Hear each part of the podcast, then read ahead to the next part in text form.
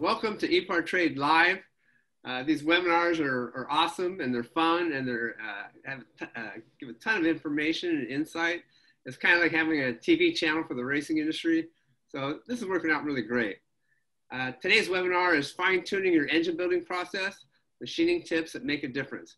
So we have Sunnen veteran Bob Dolder here, and then Chuck Lynch, AERA, uh, which is Engine Builders Association, Director of Technical Services. I'm your host, John Kilroy, and I'm Chief of Content and Audience Development for ePart Trade. And before we get to the meat of the webinar, I just want to say a few quick words about ePart Trade. Uh, we're in our third year of business. We're strictly a racing industry company. We, are not active anywhere else. And the executive team of ePart Trade has decades of experience each in the racing industry. So we know this business. And basically, we've tasked ourselves with providing the worldwide racing industry as a whole with an online strategy so other industries have that, and it's time that the racing industry has that as well. So it's kind of three pronged. Uh, we have ePart Trade, where we can use our smart sourcing technology to source racing technology and suppliers. Not an e-commerce site, but you can find information and who you want to contact within the platform and contact the supplier within the platform.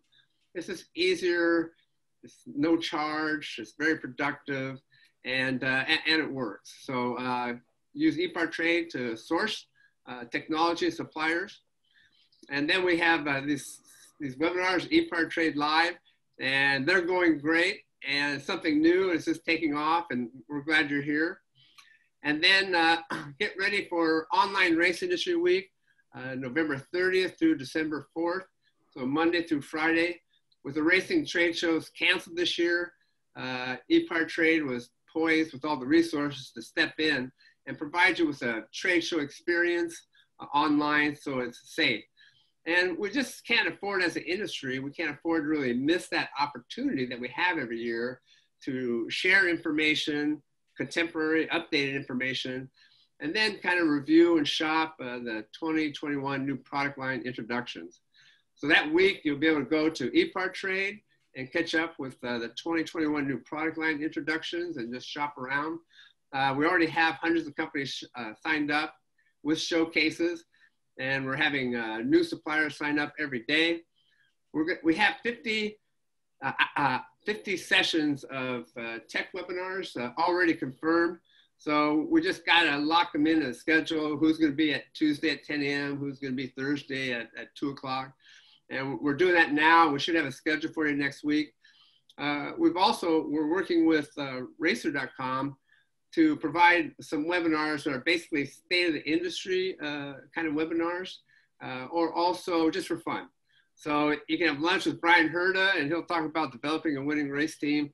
Uh, we'll have Chip Ganassi sharing his thoughts on the racing industry today. Uh, we have now Don Prudhomme has agreed to kind of work with us. So we have a dinner with Don Prudhomme or a happy hour with Don Prudhomme, uh, one of the all-time greats in American racing. And uh, to me, he's one of the coolest guys ever. So I'm sorry, Steve McQueen, Prudhomme Schooler. And we'll have a lot more going on. Um, we have one login for the whole week's content, so it's very easy for you, no charge to attend. And then for you guys kind of running your engine shops, you can invite the whole team to participate. They can all have a login.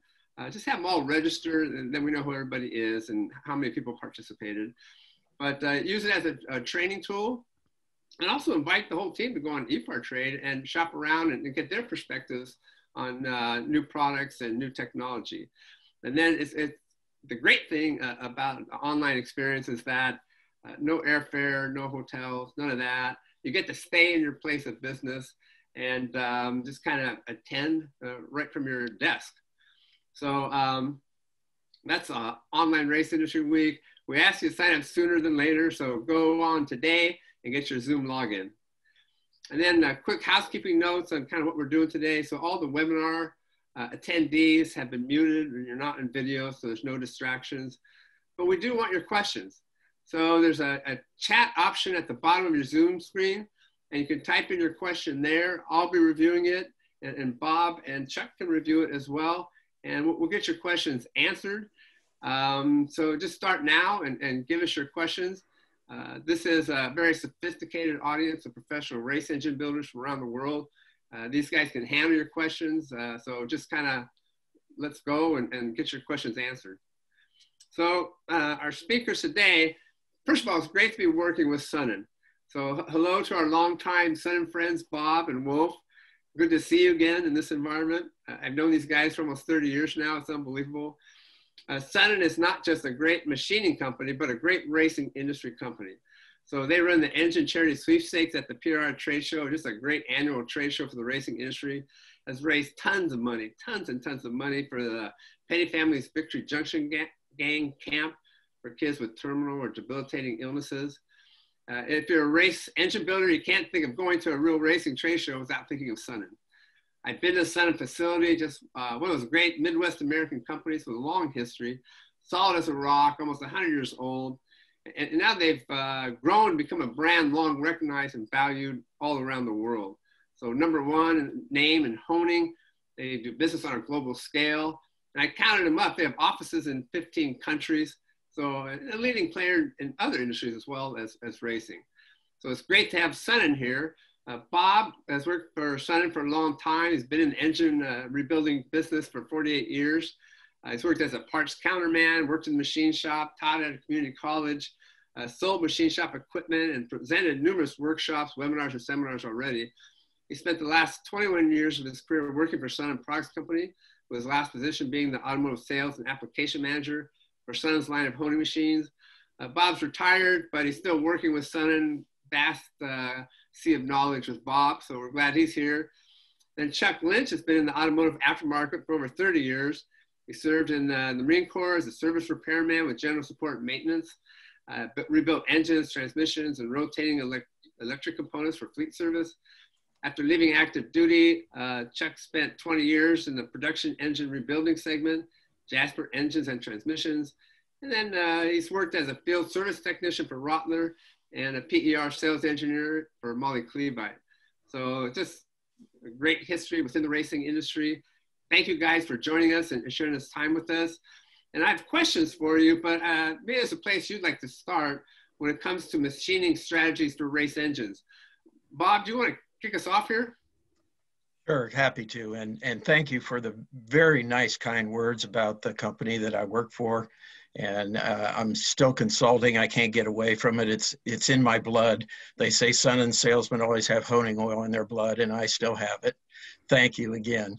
Uh, but we are we are very much uh, you know some people have said that we're out of the uh, automotive engine rebuilding business and that's the furthest thing from the truth there's several uh, parts on an internal combustion engine that needs to be honed and we feel that we're the experts in that field and we continue to do that we have uh, representatives out there every day and uh, happy to field any of your questions you can still contact me via my email which is bdolder at sunnen.com, and ask me questions. And I still have uh, my, uh, my computer and my cell phone from Sunnen Products. So I'm readily available. May not get back to you as quick as I used to, but I, you know, I, am sitting there looking for those those questions, and I'm happy to answer anything I, I can to help you. And again, thank you very much for the wonderful introduction. Uh, thank you for being here, Chuck. Uh, do you want to kick us off as far as uh, what we're going to be discussing today? Okay, so I work on the tech line and have a lot of history uh, in the automotive machining. Uh, kind of my passion's been making chips fly.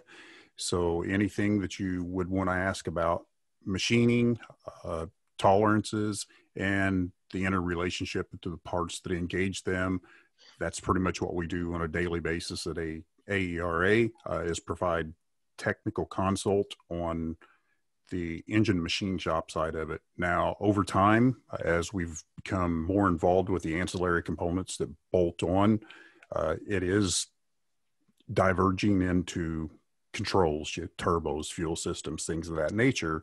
But uh, primarily, we're we're out to assist the engine machine shop.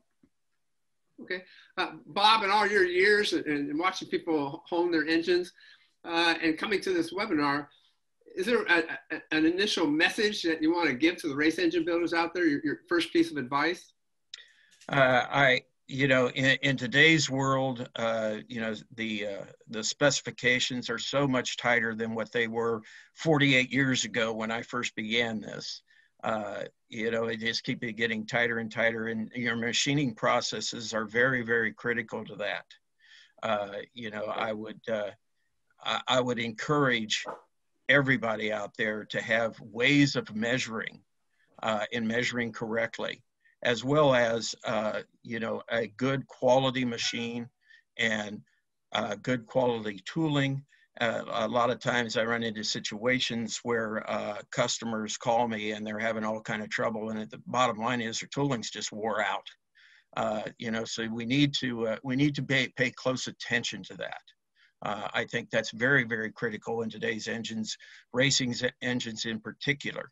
Uh, because they're again they're we're get, going to the maximum power that we can get out of that internal combustion engine and to achieve that you need to have that specification and that machining process done correctly. Chuck, do you want to add to that? When, when you came uh, to this webinar, was there one kind of initial message you wanted to share with race engine builders? You know, the the thing with race engine builders is they're very accustomed to holding tight tolerance and the modern engines are they kind of are emulating the race engine world. So EcoBoost or something of that nature, the diesel engines, those guys have been used to working in, in a platform where that they know that all the piston heights are within a couple thousandths. Uh, that didn't used to be the case, as Bob mentioned earlier if a piston height varied 20 thousandths in a bore or something, they didn't really pay much attention. We still do have struggles and challenges with the manufacturing of crankshafts, connecting rods that we have stack up tolerances that, that we have to deal with. But the, the performance guys are pretty crafty and they deal with that type of stuff, but it does make a difference. Uh, we take a lot of calls on resurfacing cylinder heads and the importance of keeping balance between combustion chambers if you have a warped head. You, you need to really analyze that. What impact is that going to have in your performance and reliability uh, if you have castings that are too far warped or something? You don't see that so much when you're putting all new components together but there is a segment of nostalgic muscle car building and you need to uh, you need to put forth the effort to make sure that everything is uniform, well balanced, so that you have a strong, reliable, balanced engine. So, okay. And then again, uh, if you put the cursor down at the bottom of the Zoom screen, there's a chat option, and, and please write in your questions, and then you can be as specific as you want, as technical as you want. So here's a, a question: uh, If a block has been aligned bored, should it still be aligned honed? Yes, I'll go ahead and start this one off. Um, so, if you think of precision, anytime you're making components, uh, honing, grinding, lapping, those are those are all processes that are extremely precise. They can control surface finish well, geometry, cylindricity. So, from that component, yes, it's it's ideal to align hone even when you bore. The the align honing can give you good surface finish, but the bearing really likes that because I I can increase the amount of contact from the backside of the bearing. I was working with a bearing engineer many years ago and was asking about, hey, do we really need to to hone these housings when we machine these connecting rods? And he said, yes, please do because the what you do is you create traction for the backside of the bearing. So you create a surface finish. The more contact I can have with the back of that bearing, the better it's going to stay in place. The most of the performance guys know that the locating tang on the back of the bearing doesn't it's not a lock it doesn't hold it in position it's the crush of the bearing the bearing's actually bigger than the bore that it's in but it's the contact now, surface finish matters because if you get too aggressive with your surface finish when you hone or bore, you, you can allow a lot of oil to get behind the bearing. If you have too much film thickness and then it cooks, it's called coking. When that happens, it's basically it's turned into like glass. Well, glass is not a good conductor. It's more of an insulator. So your bearing surfaces can operate at higher temperatures. So you do want to, again, improve the contact surface area, dissipate the heat. And again, uh, it's about the most precise surface that you're going to create is is by honing. Bob? Uh, the only thing I would add to what Chuck has has uh, said is uh, when you're line honing uh, it, it, uh, versus line boring. Uh, line boring, you can get off a little bit one way or the other. Where when when you're going in with a line hone, you're correcting the tunnel so it's straight from front to back, and that's very critical.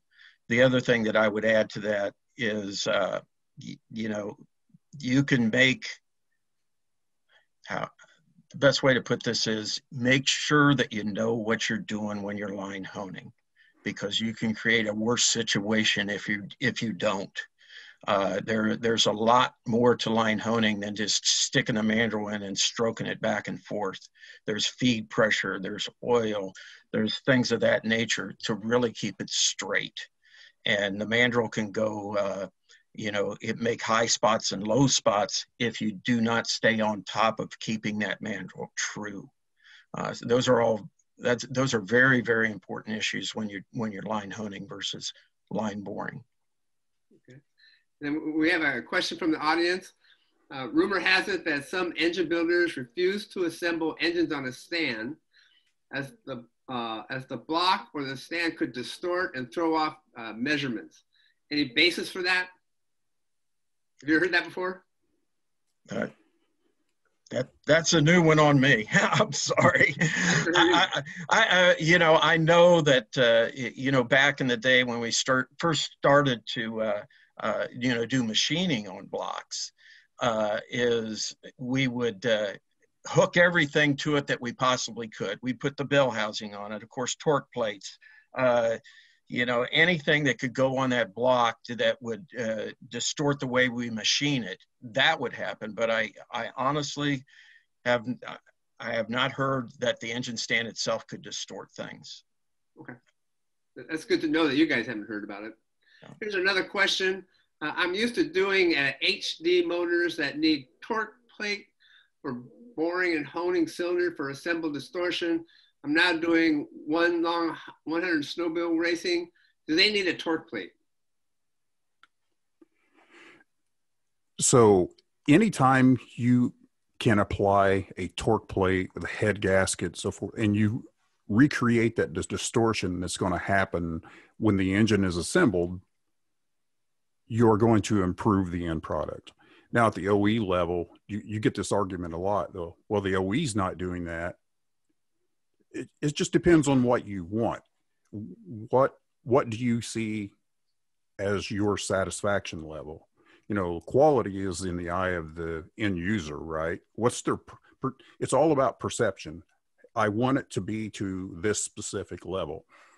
You will see improvement with torque plates. You don't necessarily have to use the torque plates. If you're going to accept a given number of leakage, then then fine. But you know, the simple answer is you should always see an improvement.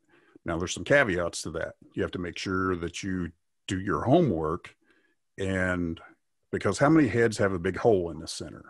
So, what you really need to do is bore and hone a cylinder, then apply the gasket you want to use, torque the head to spec, take all the measurements and see what that yields, then put a torque plate on and then you have to kind of play around with the torques and the what yields what the head gasket gave you. And that's where a lot of people miss it. They automatically want to throw a torque plate on and torque it to whatever the specification for the head is. That doesn't necessarily work. Sunnen's done a ton of research on that they actually have an Incometer or a pat gauge and they can tell you what the bore truly looks like because a dial bore gauge can't really tell you out of round it's just there's no reference point. The dial bore gauge tells you the distance from A to B. So you can't see if a cylinder looks like an accordion, uh, if you have a banana shaped hole or something of that nature. And that gets into the tooling of the honing part of it. But you know, a torque plate will create all of the stresses if, again, if you're using the correct head gasket and the correct fastener load, it will make improvements. Anything to add, Bob? No, I think Chuck co covered that pretty well. Uh, uh, I, I, again, just uh, just what you know to reiterate what he said is, you know, it's gonna it's it's gonna make a difference, and it's all in what you want. Uh, in reference to a uh, an OE original equipment manufacturer not using torque plates, remember they're doing nothing but brand spanking new product, and it, it, it's important for speed for those guys, and that's why they eliminate the torque plate when they're when they're building a brand new engine. That's one of the reasons. Okay. Uh, another question is: Is hot honing still a thing?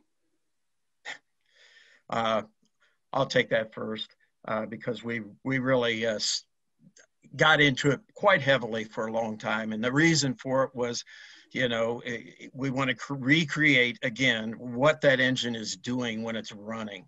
Uh, and it, uh, you know, you, it's a lot of work. First off, because you got to heat the engine up, then you got to use two separate dial bore gauges because one heats up and throws throws the numbers off. So you're going back and forth and back and forth.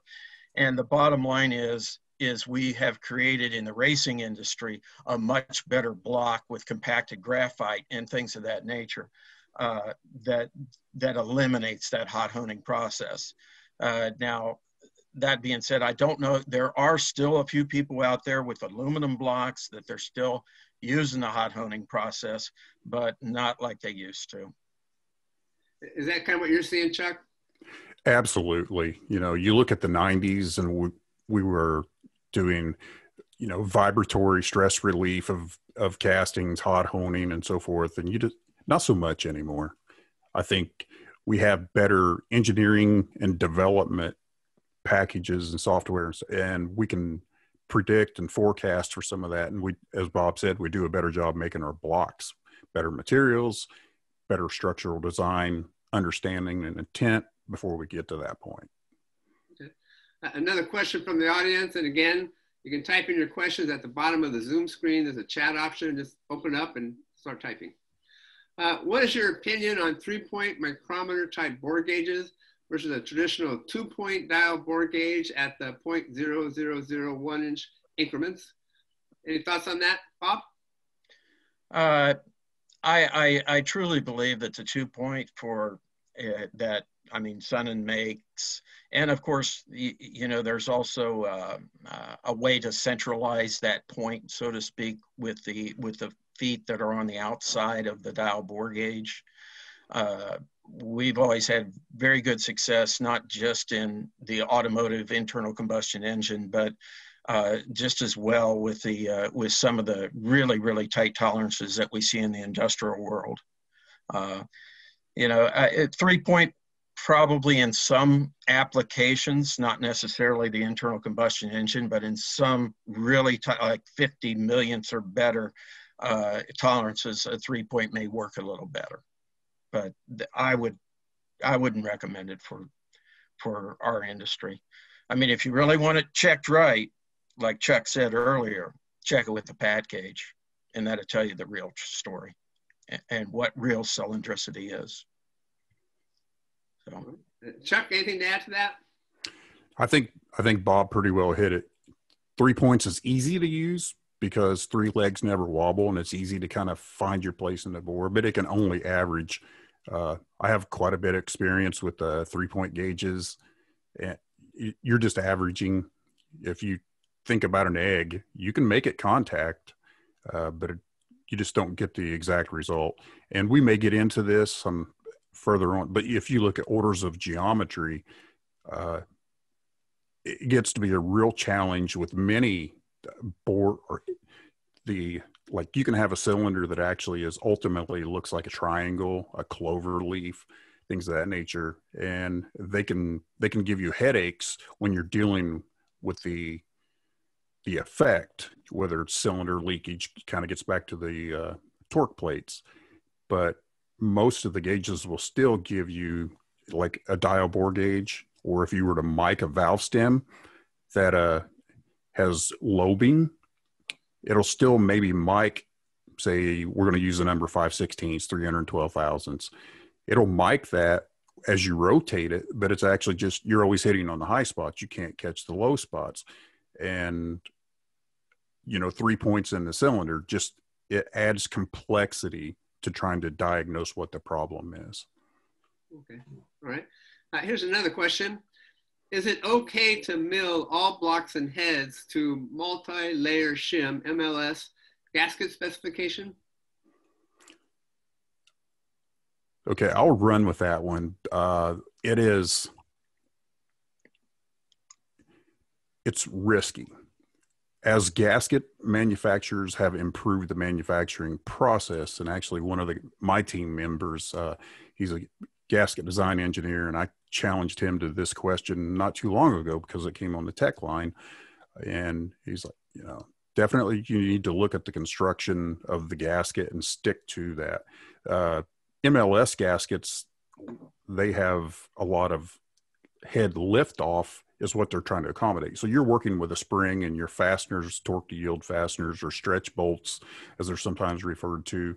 So, you know, you're lifting the head off and these things are help bring it back to home. But you also have lateral expansion of castings.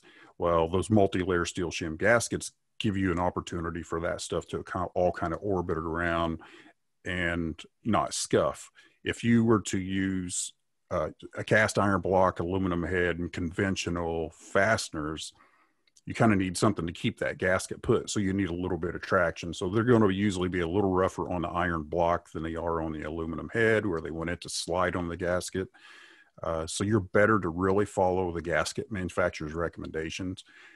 Uh, they are doing things like we call heated pre-flattening, where they put the the gasket in a big flattener. It's a big platen. It's kind of like uh, the old steam presses for clothes. So they put the gasket in there, apply temperature and load, so that you know you don't have to go like the old days and run it for so many hours or so many minutes, get it at operating temperature. It used to be common to say, okay, after an engine runs a certain period of time, you retorque the gaskets and rerun the lash. So they've tried to get away from that, uh, but just by saying, "Hey, let's just mill everything all the same," it's risky. I wouldn't advise it. Go ahead, Bob. Oh, I, I was only going to say uh, Chuck hit it on, on the head. I, I, I don't have anything to really add to that. Okay. Uh, what parameters do I need if I'm going to order a profilometer for bore finishes? Uh, I would recommend that you have the following that you can do RA, RPK, RK, RVK, and then have the ability to also check MR1 and MR2. Uh, those are really the parameters that, that we need uh, in, in the modern engine today. And that's as, that's as critical as a dial bore gauge would be today because the surface finishes have become to the point where we really need to measure them beyond using your fingernail and say that's good enough. But uh, just to elaborate a little bit on that, your RPK is a reduced peak height.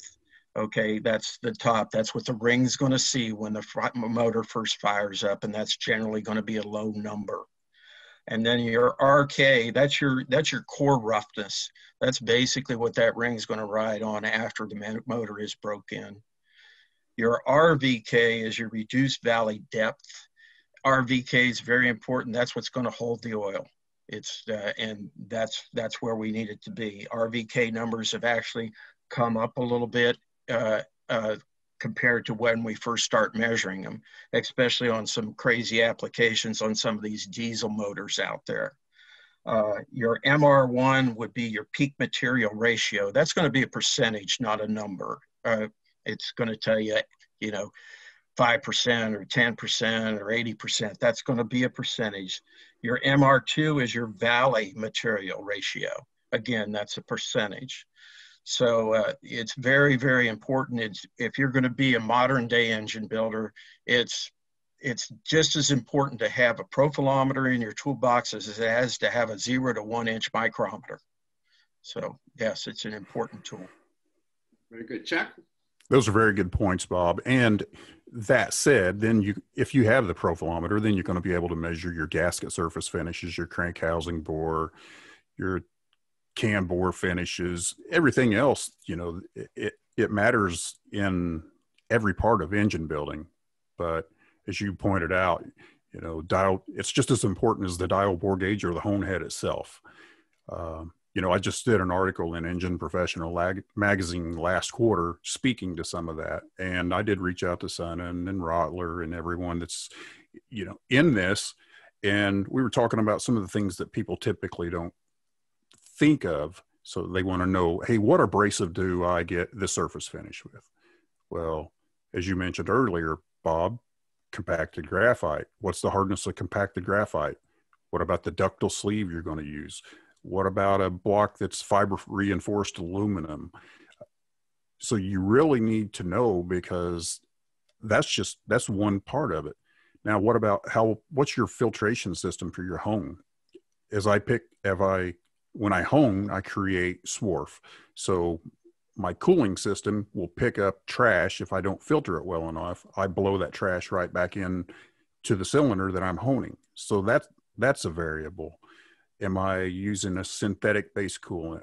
Am I using petroleum based? Am I using brushes? So you know, you start to think about all these variables. Uh, do I remember where I was at when the phone rang and it interrupted me? So variable, variable, variable well, if I got a profilometer, I can still measure. Uh, if I don't have a profilometer and I haven't tracked my variables, then I got chaos. So chaos is not good. sure isn't. Very good. Uh, another question. Can I adjust oil clearances by honing rod and main housing bore diameters? Bob? Uh, that's dangerous. Don't do that. You, because the bearing has to have crush on it.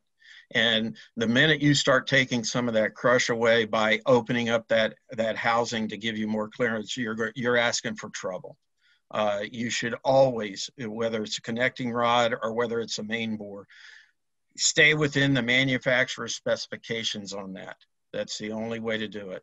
Now, with a cracked rod today, of course, we, we can't cut the caps and cut the rod anymore. But what is available out there is some oversized bearings, and that's okay because it's still creating the correct crush. So it's very, very critical as far as I'm concerned, and that, and that engine is concerned, I should say, that it has the correct size in, in, in that housing bore. It needs to be right. Chuck, just check with you. Anything to add on that? Yes. Uh, yeah, you don't know where the bearing supplier is on the material that they use for the steel backing. What is their crush height tolerance? That you know, there's a you got eccentricity, you got crush relief, you got crush height. Most we don't have the tools to accurately measure that in the machine shop typically. So if they tell you this is the bore diameter range, be safe and stick to that. Yeah. Very good. Here's a question from the audience. Again, just use the chat option at the bottom of the Zoom screen, writing your question. Uh, you mentioned vibratory stress relieving. Is it useful for aluminum blocks?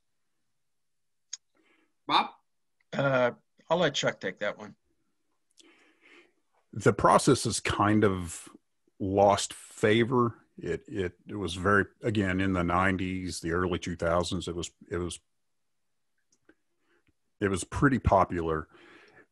It was recommended for uh, about any kind of material you know aluminum you still have induced stresses. Uh, oftentimes you have cracks and castings or whatever so it's it, it was some induced stress that relieved itself. Now when you have aluminum block then you usually have cast in sleeves or maybe pressed in sleeves. Uh, more lately, it, we've got modular integrated deck sleeves, but back at that time, there was a lot of just cast in sleeves. It looked like maybe it had a spline or a string wrapped around the sleeve. So if you could do some vibratory relaxation and any of those stresses would then really show themselves, then you may have to go and hone the cylinder or make some changes. There, there's probably not a downside to it. Kind of like the uh, you know, if you deep freeze the parts. So anytime you can accentuate that stress or relieve that stress, then it, you know it's kind of like running the engine first and then go and pol- touch up all the specifications. Now I'm no longer working with a green casting that may move around a lot. So downside to it, I can't really think of any except for time and equipment. Yeah, okay, that makes sense. There's a question from our friend at 66 Salvage Restoration Speed Shop. Uh, talking, uh, I'll just read it. Talking racing, let's talk about the fine tolerances of racing block specs versus average block specs.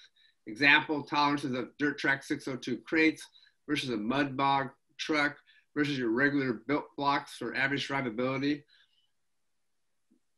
Does that trigger something in you guys?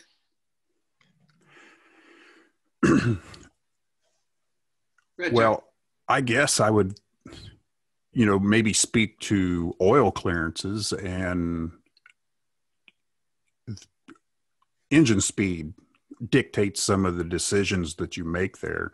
I mean, power output, heat, you you have you would fine tune the pistons, but then you should really talk to the manufacturer because what about coatings? You know, do I have a a coated crown or just coated skirts? What kind of rings am I going to use? Uh, rings are underappreciated for how much of a heat sink they are. So as we reduce the axial on rings, we increase the temperature load that they have. So you can have micro welding and things.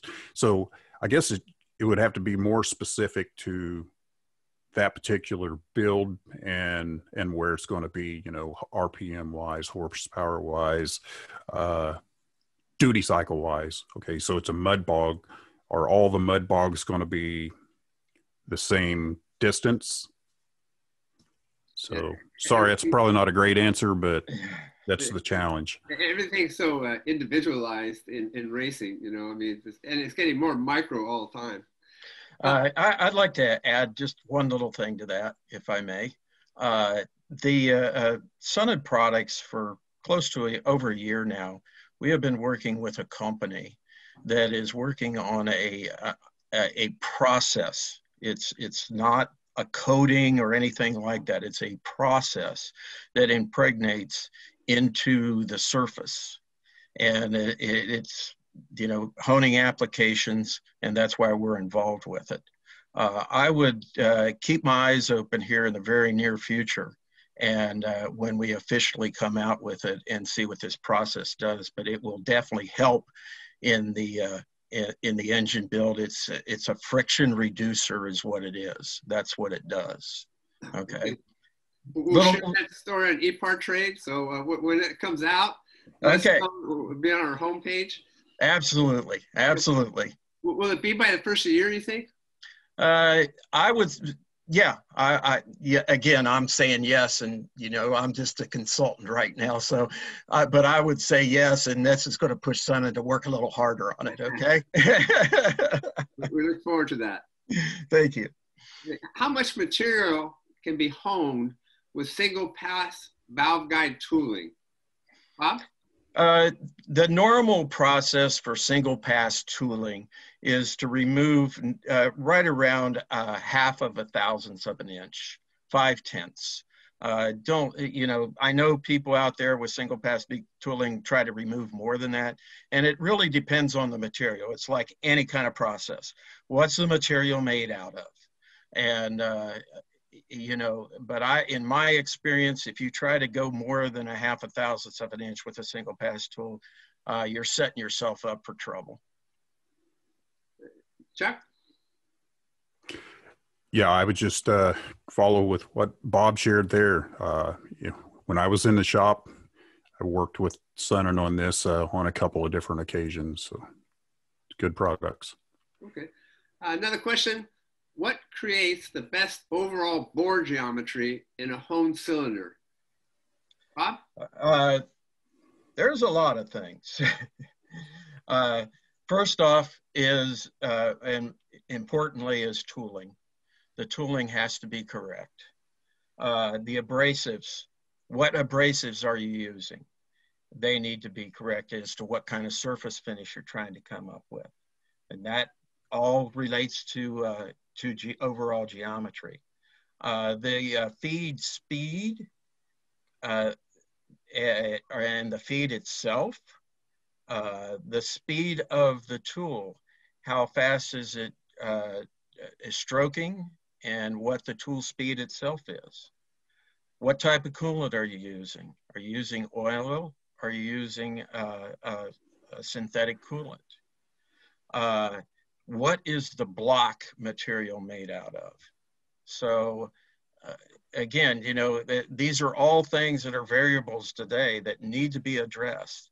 And it, I, are you dealing with a virgin block that's never been worked before? Or are you dealing with something that's been work hardened? And those numbers can vary.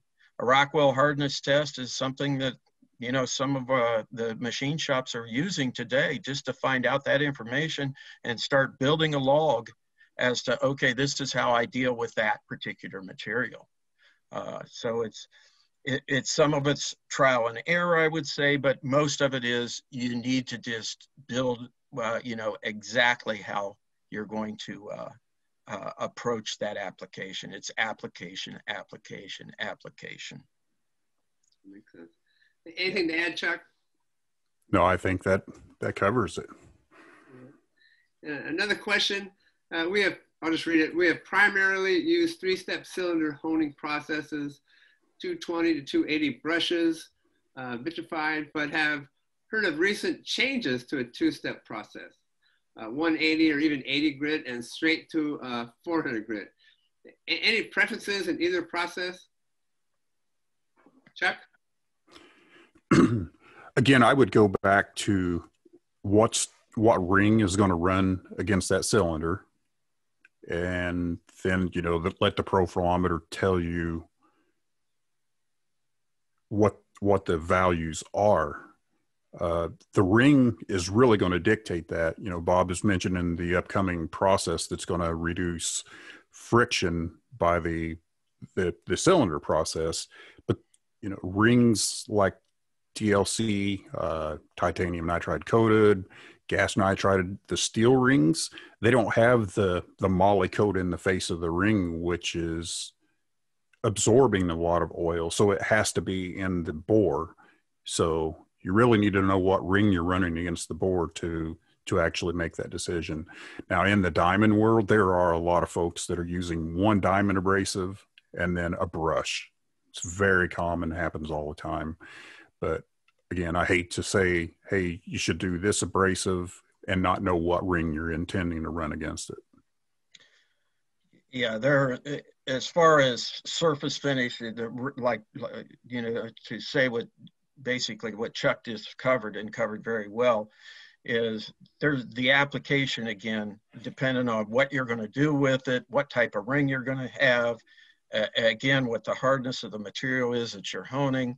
Uh, I mean, in today's world, the diamonds do make better geometry. I mean, any uh, super abrasive period, whether it be diamond or, or whether it be CBN, uh, it's it's going to determine your geometry, and that's what you're looking for: the best geometry and the best surface finish. Uh, you know, the, your typical numbers on 90% of the applications, uh, you're looking at an RPK of like 10 to 15, and your RK is 40 to 45, and your RVK is 50 to 55.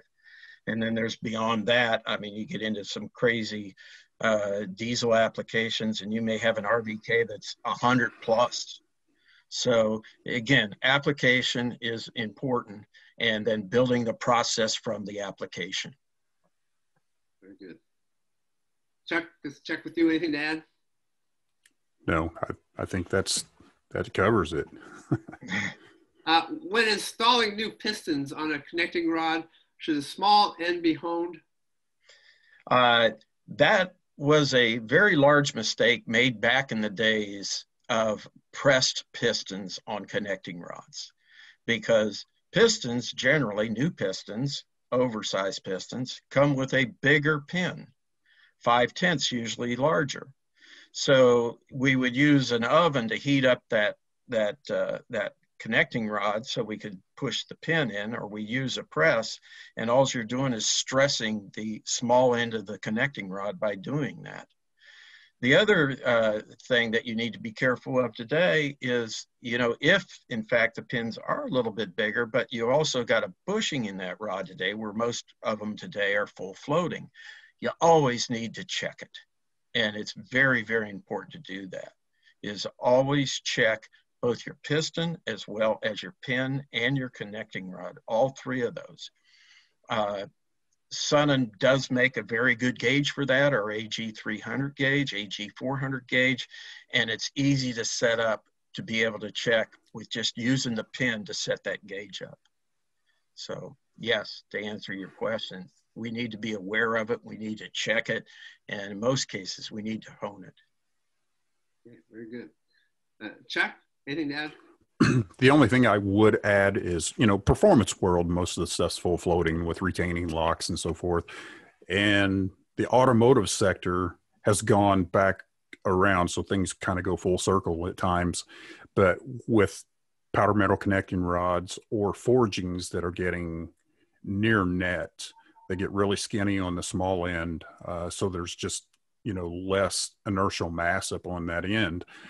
They have reduced how wide the top of the connecting rod is. And then the, again, the PEM products, since there's not a whole lot of mass around the pin end, more piston pins have come loose.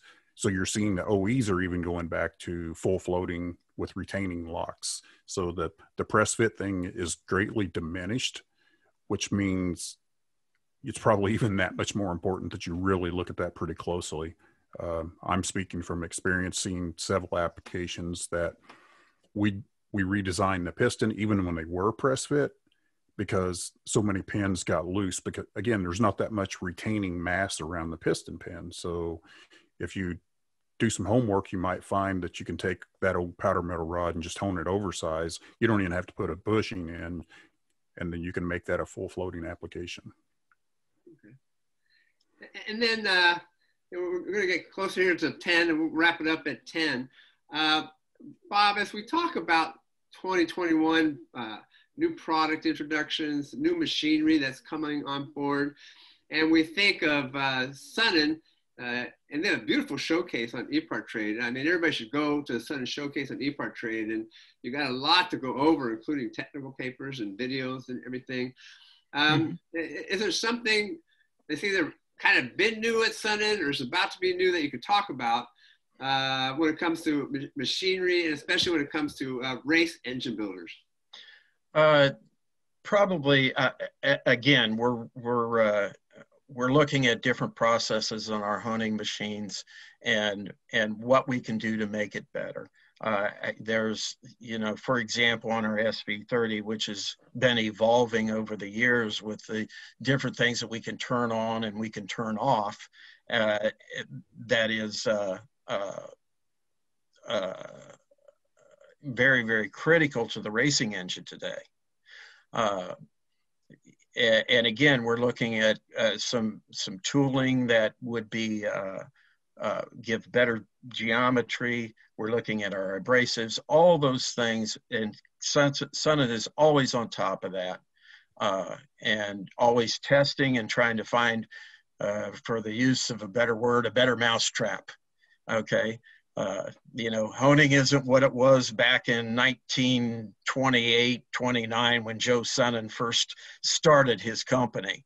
Uh, it's it's evolved and it's going to continue to evolve as things come down the line. Uh, and, and that's that's the best I could, you know, I can say for right now. Otherwise, I'd have to give away trade secrets. you can't have that. We'll go viral. yeah, that's right. and, and, then, uh, you know, the shop owner thinks about buying a, a, machine, a piece of machinery to fill a need. But it seems like as he's shopping around for uh, machinery, he, he, ought to really learn also what's the training program or process that goes with, with it. Bob, do you have any insight on that, any advice? Oh, absolutely. That's, you know, one of my biggest nemesis out there uh, when I was out there calling on customers is, uh, you know, you give them a lot of information about your machine and everything, and then they go out and buy a used one and expect you to train them for free. Uh, you know, that don't happen. That's not the real world. Uh, you need to have that training. That is so critical today because again, there's so many different variables as far as uh, you know what's in the computer. We're computer drive units, obviously, uh, and that that that training is not just about learning to hone. It's about learning to use that machine. Would not sell any machine out there uh, that didn't include some kind of training with it. Uh, and, and again, you know, the automotive is is is good, but remember we have an industrial side of our business, and that industrial side, I mean, we're talking about maybe doing fifty thousand widgets, and the training on that is very very critical. So we learn from the industrial world and we bring it over to the performance world to help you understand it better. So. And, and the AERA is kind of all about training. Is that right? Absolutely, and I actually head up that effort. Um, whether I go on site or and work with the equipment suppliers as well, because they're members of the association as well. So my first thing to do is to reach out and say, "Hey, here's my scenario. Do you want to take this, or should I represent the cause?" And so we work very closely together. But yes, I I do some on-site training. Um, I've been out several times this year and even with with covid you know but we've still made it work in in the areas where we could make it work very cool here's a question from the audience uh, do you have any comments in regard to irregularity in cylinder uh, finish resulting from finishing a cylinder with a brush rather than a fine grit stone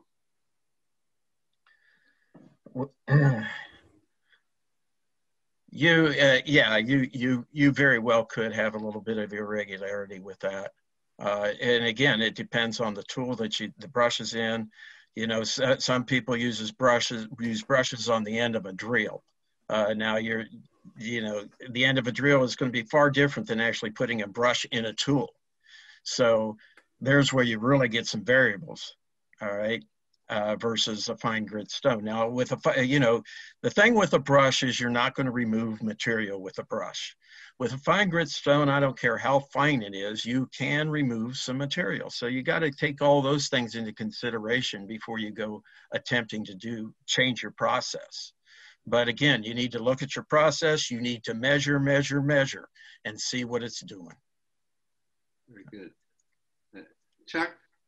Right. I, you know, the the procedural documentation at what load how many strokes and, and, you know that's the stuff that's a challenge with the with the older machines the new cnc machines take a lot of that out of the equation for you. Uh, there's actually even dual stage hone heads that have two different abrasives in uh, or you could have run an abrasive and a brush and take those things that decision making part of it out.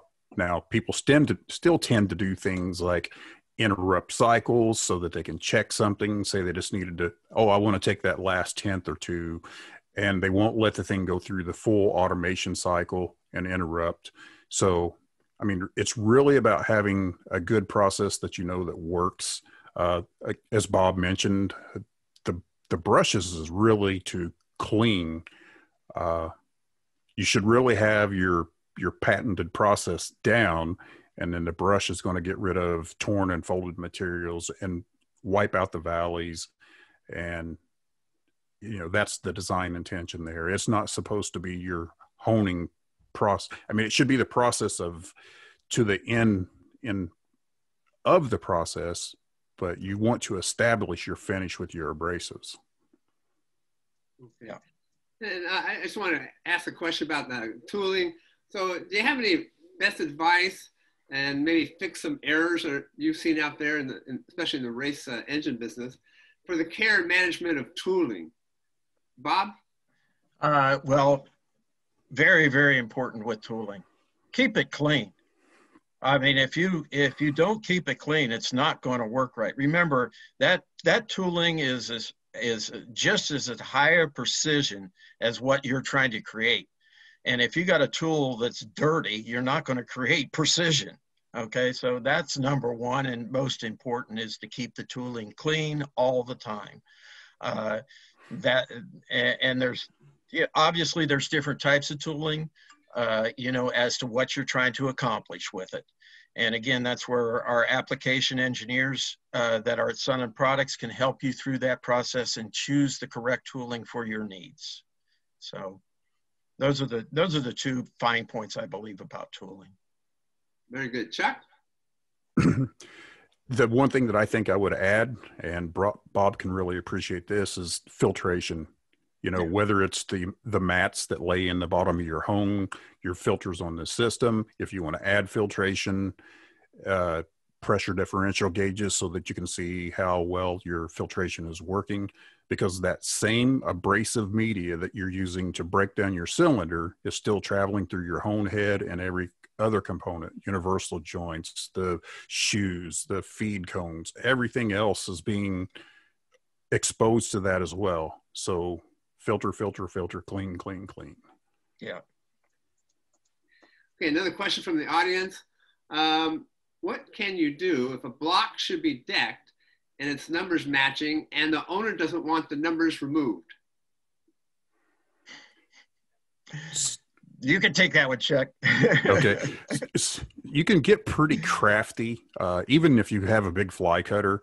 Mill as far as you can, and then you're probably going to have to do another setup and and maybe use a small end mill or something of that nature, and like a Bridgeport. Uh, if you're in the if you're using it like a CNC machine, then you can just choose a smaller end mill or fly cutter or something and make multiple passes to get all the way across that deck and then leave those numbers. Uh, if you want to give me a call on the tech line, I've been put in that position quite a few times in my career. Uh, you know, there's a lot of like DZ302 or something like that, that, hey, that Camaro is matched and I want to make sure this stuff's all, all matching.